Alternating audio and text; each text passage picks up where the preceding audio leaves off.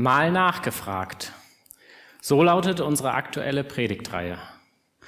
Und ich bin mir sicher, dass du die Frage, um die es heute Morgen geht, dass du die sehr genau kennst. Sie lautet, hilfst du mir? Auch den Bibeltext kennen vermutlich die meisten von uns. Und trotzdem finde ich es faszinierend, dass wenn wir die Bibel lesen und vielleicht auch Stellen, die wir schon einige Male gelesen haben, dass die immer wieder neu zu uns reden und auch immer wieder vielleicht in einer anderen Situation auch ganz anders zu uns reden. Wir haben hier in der Gemeinde eine sehr, sehr schöne Umgangsweise nach meinem Empfinden mit dem Wort Gottes, nämlich, dass wir, wenn wir einen Bibeltext verlesen, dass wir dazu aufstehen. Da kommen wir gleich zu. Ich möchte dich und Sie auch zu Hause ermutigen, dazu nicht nur mit dem Äußeren das Wort Gottes zu ehren, sondern heute Morgen auch ganz bewusst mit dem Inneren das Wort Gottes zu ehren. Das bedeutet also, dass wir jetzt gleich einen kurzen persönlichen Moment haben der Stille, wo wir noch einmal so ins Gebet gehen, vor Gott treten und wo wir ihn einmal fragen, Gott, was hast du mir heute Morgen durch diesen Predigttext zu sagen. Denn ich bin sicher, dass Gott sehr, sehr vielfältig und sehr individuell zu uns reden möchte. Und dass er durch die Texte, die in, seiner, in seinem Wort stehen, in der Heiligen Schrift stehen, dass er auch dadurch zu uns und unseren Herzen redet. Und nach diesem kurzen Moment der Stille möchte ich den Predigttext dann verlesen.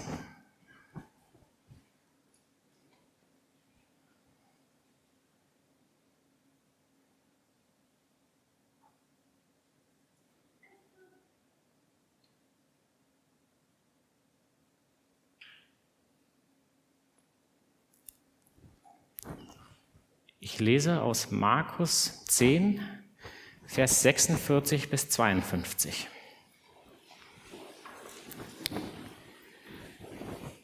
Und sie kamen nach Jericho. Und als er aus Jericho hinausging, er und seine Jünger und eine große Menge, da saß ein blinder Bettler am Wege, Bartimäus, der Sohn des Timäus. Und als er hörte, dass es Jesus von Nazareth war, fing er an zu schreien und zu sagen, Jesus, du Sohn Davids, erbarme dich meiner. Und viele fuhren ihn an, er solle schweigen. Er aber schrie noch viel mehr, du Sohn Davids, erbarme dich meiner. Und Jesus blieb stehen und sprach, ruft ihn her.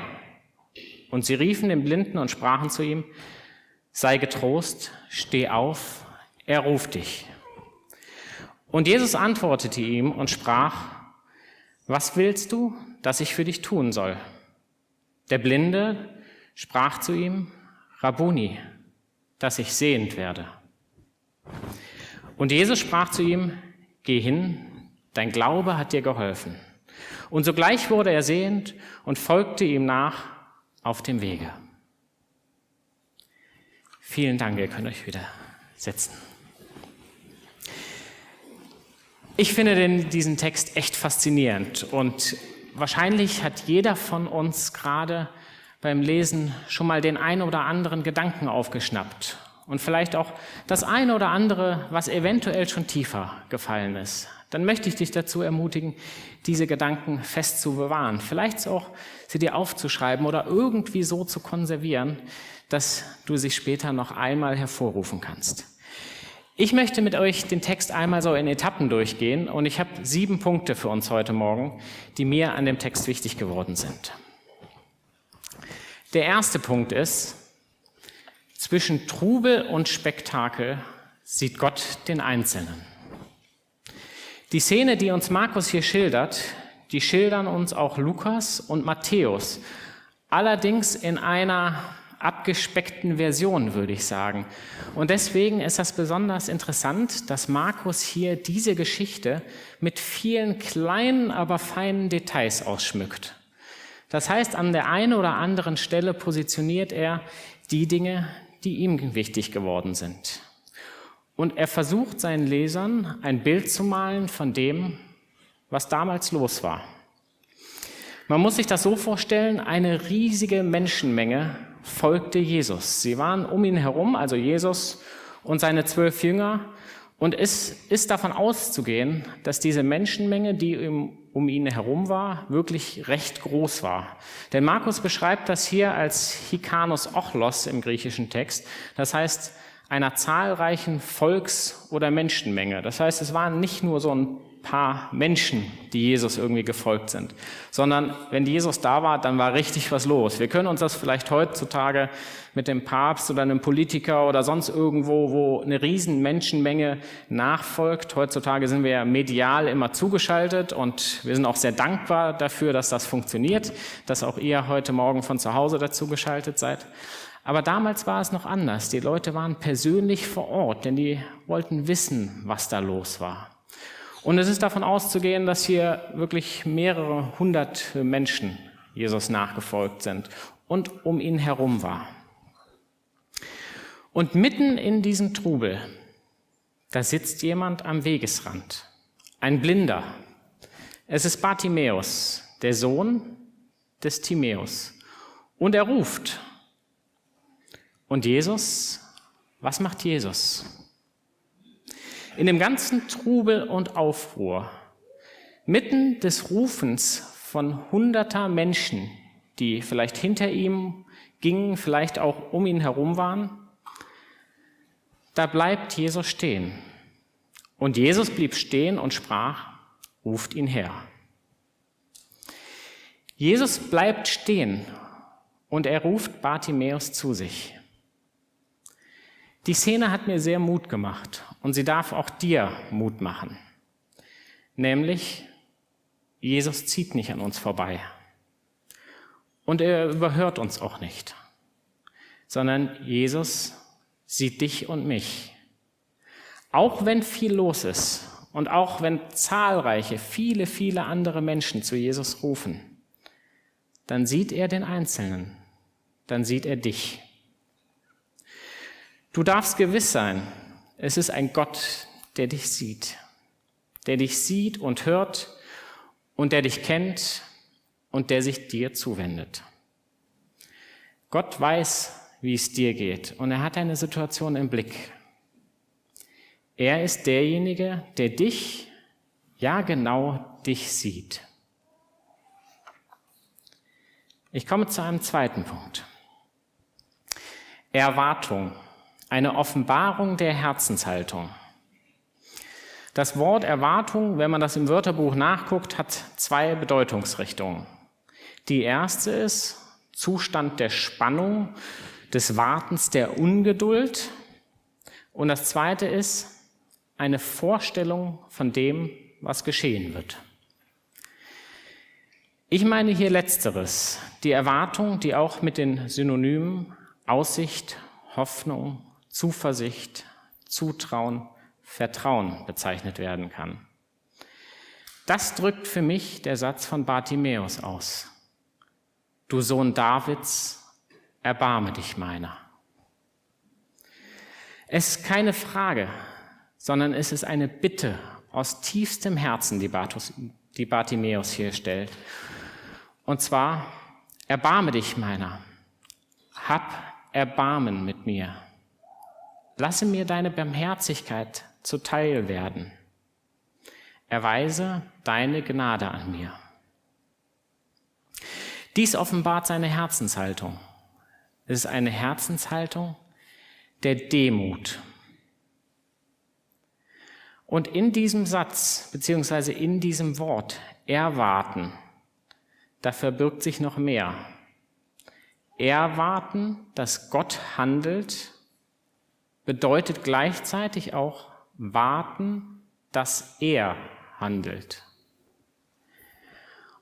Und das ist manchmal eine Sache, die uns gar nicht so einfach fällt. Ich kenne das aus meinem Leben. Ich kenne diese Momente, wo ich Gott Dinge entgegenbringe, wo ich vielleicht in Notsituationen, Herausforderungen stecke, wo ich Probleme habe, wo ich Gott sage, Gott, ich möchte, dass du handelst, aber bitte sofort. Jetzt, zu der Zeit, die ich für richtig halte. Und in diesem Erwarten wird klar, es ist eine Phase des Wartens, die uns herausfordert. Warten bedeutet, dass zwei Dinge in dieser Situation passieren. Das erste ist, dass die in Galater 5, Vers 22 aufgeführten Früchte des Geistes in uns reifen können. Und da meine ich zuallererst, dass wir uns in Geduld üben. Und Geduld heutzutage in unserer Gesellschaft kennen wir eigentlich gar nicht mehr so wirklich, weil man kann alles immer direkt sofort. Man ist sofort erreichbar, man kriegt eine Nachricht, einen Anruf, wir sind so verdrahtet, so vernetzt. Man kann sich heutzutage Sachen bestellen, die sind innerhalb weniger Stunden noch am selben Tag bei einem zu Hause. Wir brauchen eigentlich in unserer Gesellschaft kaum noch zu warten. Und ich glaube auch, dass wir an vielen Stellen gar nicht mehr richtig gewohnt sind zu warten. Aber genau diese Momente, in denen in unserem Leben was los ist, erfordern es, dass wir voller Vertrauen sagen, Gott, ich warte auch auf dich. Ich übe mich in Geduld. Und zwei andere Früchte des Geistes, nämlich, dass wir unsere Freude in diesen Zeiten nicht verlieren, diese tiefe innere Freude. Und ich weiß, in diesen Situationen kommt die Freude nicht aus uns selber, dann kommt die auch nicht, weil die Situation so toll ist sondern in diesen Momenten kommt die Freude, weil Gott sie schenkt, weil es eine innere, tiefe, von Gott gewirkte Freude ist. Und ein drittes, den Shalom, den tiefen Frieden Gottes. So ein Frieden kann, kann man selbst nicht produzieren. Man, vielleicht hat der eine oder andere von euch das schon mal gemerkt, wenn euch jemand was angetan hat und ihr habt Vergebung ausgesprochen dass irgendwann über solche Situationen ein ganz tiefer Frieden in, in das eigene Herz fällt und man den anderen Personen wieder völlig frei begegnen kann. Ich muss sagen, ohne diesen Moment der Vergebung kann ich das nicht. Dann sehe ich die Person, aber ich sehe sie immer noch mit anderen Augen. Aber wenn Gott diesen tiefen Frieden wirkt, dann können wir wieder anders auf Dinge schauen. Und das Zweite neben den Früchten des Geistes ist, dass unser Glaube herausgefordert wird. Und der wird so das eine oder andere Mal in unserem Leben auf eine Bewehr Bewährungsprobe gestellt. Und zwar der Glaube, der nach Hebräer 11, Vers 1 eine feste Zuversicht dessen ist, was man hofft und ein Nichtzweifeln an dem, was man nicht sieht. Es sind Zeiten, in denen wir herausgefordert sind, aber auch in denen sich unser Glaube bewähren kann. Zeiten, in denen unser Herz offenbart, was da drin steckt. Zeiten, in denen wir vielleicht manchmal nicht mehr sagen können als die Worte, ich glaube, hilf meinem Unglauben. Weil es uns schwer fällt. Aber Gott lässt uns in diesen Situationen nicht alleine. Er ist mit uns. Er hilft uns. Wir dürfen darauf hoffen und vertrauen und glauben, dass Jesus uns begegnet und dass er eingreift. Auch wenn es manchmal länger dauert, als wir uns das wünschen, dann dürfen wir und dann darfst du gewiss sein, Gott hat das perfekte Zeitmanagement. Er kommt nie zu spät. Er kommt mindestens rechtzeitig. Ich möchte dich ermutigen dazu, von Gott was zu erwarten, zu erwarten, dass er hilft, aber auch ausharren und zu warten, dass er hilft. Ich komme zu meinem dritten Punkt. Und das fand ich in dieser Szene irgendwie erschreckend. Es hat mich irritiert, aber es hat mich auch an manche Momente in meinem Leben und in unserer Gesellschaft erinnert. Nämlich, wenn andere dich zum Schweigen bringen wollen. In der Bibelstelle, da sitzt Bartimäus. Er setzt seine Hoffnung darauf. Er schreit und er schreit laut. Markus drückt es so aus, und als er hörte, dass es Jesus von Nazareth war, fing er an zu schreien und zu sagen, Jesus, du Sohn Davids, erbarme dich meiner. Er schreit. Man muss sich das vorstellen, dass er dort sitzt und aus voller Kehle ruft und schreit. Und dann sind da ein paar andere. Denen wird Bartimäus auf einmal unbequem. Und viele fuhren ihn an, er solle schweigen. Er aber schrie noch viel mehr, du Sohn Davids, erbarme dich meiner. Bartimäus, er ruft. Nein, er ruft nicht nur, sondern er schreit. Er schreit mehrfach und er schreit laut. Er lässt sich von nichts und niemandem abbringen, zu Jesus zu rufen. Manchmal haben wir Menschen um uns herum und viele von denen, die meinen das noch nicht mal böse. Aber sie hindern uns manchmal daran, dass wir laut zu Jesus schreien. Und manchmal oder oft würde ich sagen, sind es auch gar nicht unbedingt andere Menschen, sondern manchmal sind es unsere eigenen Gedanken, unsere eigenen Zweifel und die Angriffe des Feindes, die uns davon abhalten wollen, dass wir laut zu Jesus schreien, dass wir zu ihm kommen und wirklich seinen Namen anrufen, dass wir uns nicht davon abhalten lassen, wenn nicht sofort irgendwas funktioniert, sondern dass wir schreien und immer wieder zu ihm rufen, bis er sich erbarmt. Doch ich möchte dir und mir Mut machen mit unserem Anliegen, dass wir immer wieder zu Jesus kommen dich von nichts und niemandem abhalten zu lassen, zu Jesus zu schreien und zu rufen und ihn um Hilfe zu bitten, dass er sich deiner und meiner annimmt und dass er sich unserer erbarmt. Denn er ist für dich und er hilft dir, im Kampf beständig siegreich zu sein, weil er der Sieger ist und weil er am Kreuz bereits gesiegt hat. Ich komme zu meinem vierten Punkt. Die richtige Perspektive oder auch worauf schauen wir? Was ist unsere Perspektive auf unsere Mitmenschen, auf unsere Lebenssituation, auf unsere Herausforderungen? Die richtige Perspektive entsteht immer dadurch, dass wir mit dem Herzen sehen. Eine Perspektive, wo ich sagen würde, dass die in unserer heutigen Welt viel, viel zu oft und viel zu kurz kommt. Aber eine Perspektive, die sprichwörtlich zeigt, aus welchem Holz wir geschnitzt sind. Nämlich wer der Herr in unserem Leben ist und von was wir uns bestimmen lassen. Es ist der Blick, der sich von allen Wellen und allen Stürmen, von allem Trubel um uns herum erhebt und auf Christus schaut, hin auf das Kreuz. Eine Perspektive, die uns Jesus immer wieder zusagt. Ich bin in allen Stürmen bei dir. Ich bin da. Ich sehe dich. Ich liebe dich. Ich helfe dir. Ich will dich leiten und mit meiner Liebe füllen. Schaue auf das Kreuz Schau auf Jesus. Jesus kann alles. Er ist und bleibt allmächtig. Ein fünfter Punkt. Heute bedeutet nicht gestern und nicht morgen. Manchmal würde ich sagen, stehen wir so da und wir gucken eigentlich nur noch über unsere Schulter, nämlich nach hinten. Wir sind rückwärts gerichtet.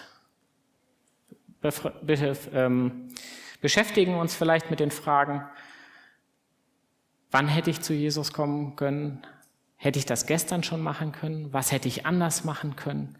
Dinge, wo wir rückwärts gerichtet darauf schauen, aber was uns eigentlich keine Hilfe ist. Und das ist uns genauso wenig eine Hilfe wie das Verschieben auf morgen. Das heißt, morgen ist ja auch noch ein Tag. Ich weiß nicht, ob du das kennst, aber ich kenne das sehr gut.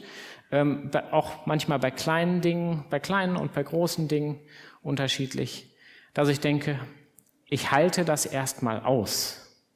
Ich könnte ja noch dieses oder jenes ausprobieren. dann reicht das ja immer noch, wenn ich Jesus sonst frage, wenn ich nicht mehr weiterkomme.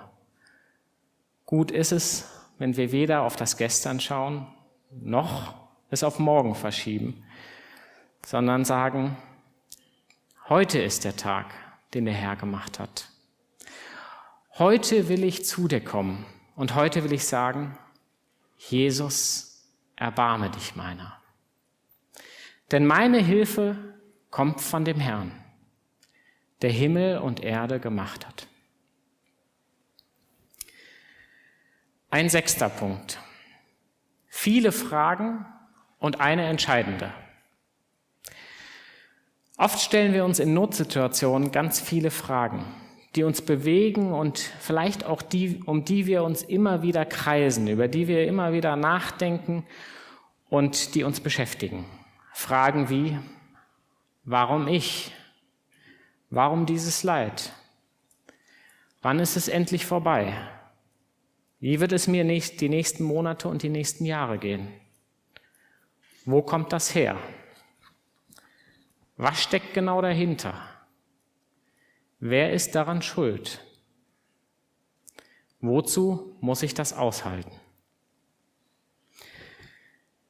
Ich möchte uns eine Frage und direkt eine Antwort nahelegen. Eine entscheidende Frage und die passende Antwort. Sie stammen aus der Textlesung, aus Psalm 121. Woher kommt mir Hilfe?